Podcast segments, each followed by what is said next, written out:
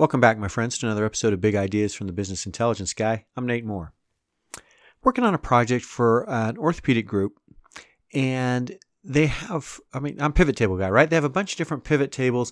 So if something changes, if something comes up, if somebody asks them a question, they said, hey, why are my charges down? Why are my payments down? What's going on?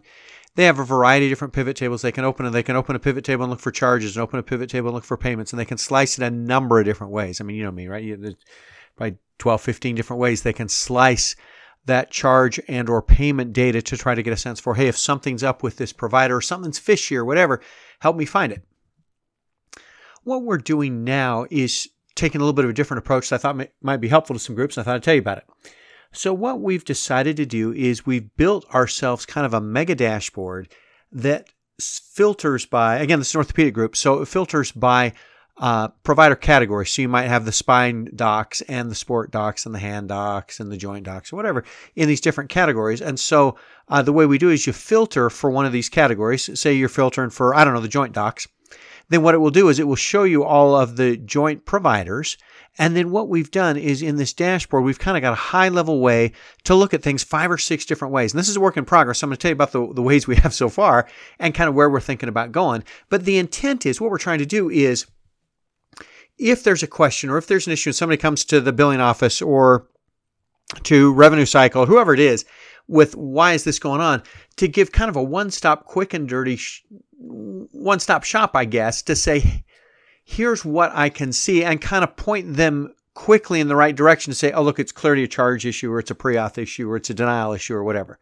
So, what we've done is we've built this dashboard that once you select for a different, you know, a, a, specific group of providers, this subcategory, and in your practice, you might have subspecialties or it might be by location or just an easy way to just get a small group of providers.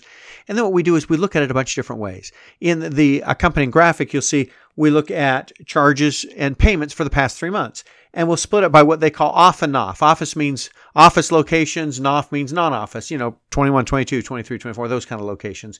So they can, at a glance, look at providers and say, hey, is my charge count down or my charge dollars down? What about my payments? Is it insurance money? Is it patient payments? Is it office versus non office? Quick and dirty, that kind of thing. That's the section that's in the graphic that accompanies the podcast.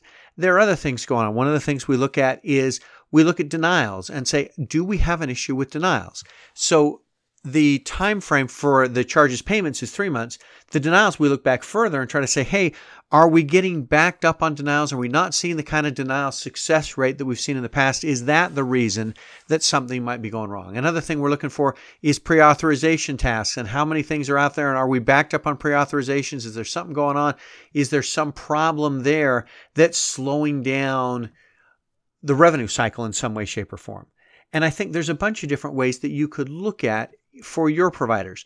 Maybe it's an appointment issue and you're trying to look at, hey, how many new patient appointments are we seeing and how are those turning into surgical or procedure appointments?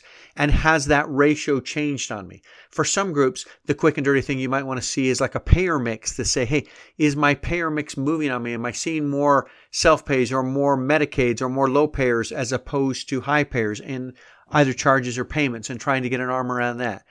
Other groups are going to look and say, hey, is there something with work RVUs? Is, is my procedure mix changed? Am I doing less valuable things?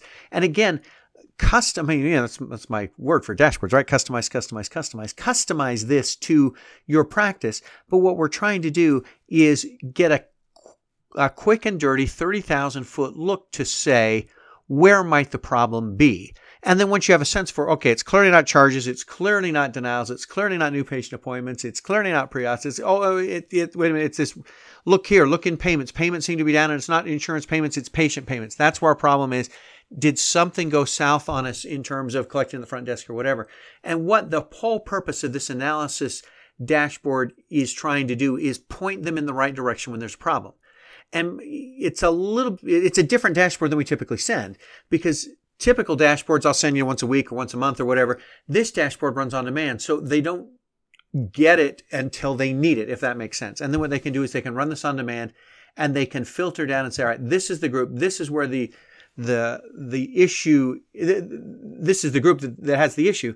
Now use this dashboard, look five, six, eight different places and say, qu- quickly point me to where I need to do my homework rather than just starting from square one and say, all right, let's look at all the charges and let's look at charges a bunch of different ways. Now, okay, let's go look at payments. Okay, now let's go look at appointments. Okay, now let's go look at denials or let's go look at, you know, whatever it is, trying to get a one stop shop to find issues quickly. And that's the whole point of this dashboard. We call it the analysis dashboard. And that's what we're trying to do is get a high level revenue cycle look at what's going on. I think there are ways to customize this, tweak it a bit, and get this same principle to save you a bunch of time and give you a bunch of information in your practice. I hope these ideas are helpful for you. Thanks for joining me today.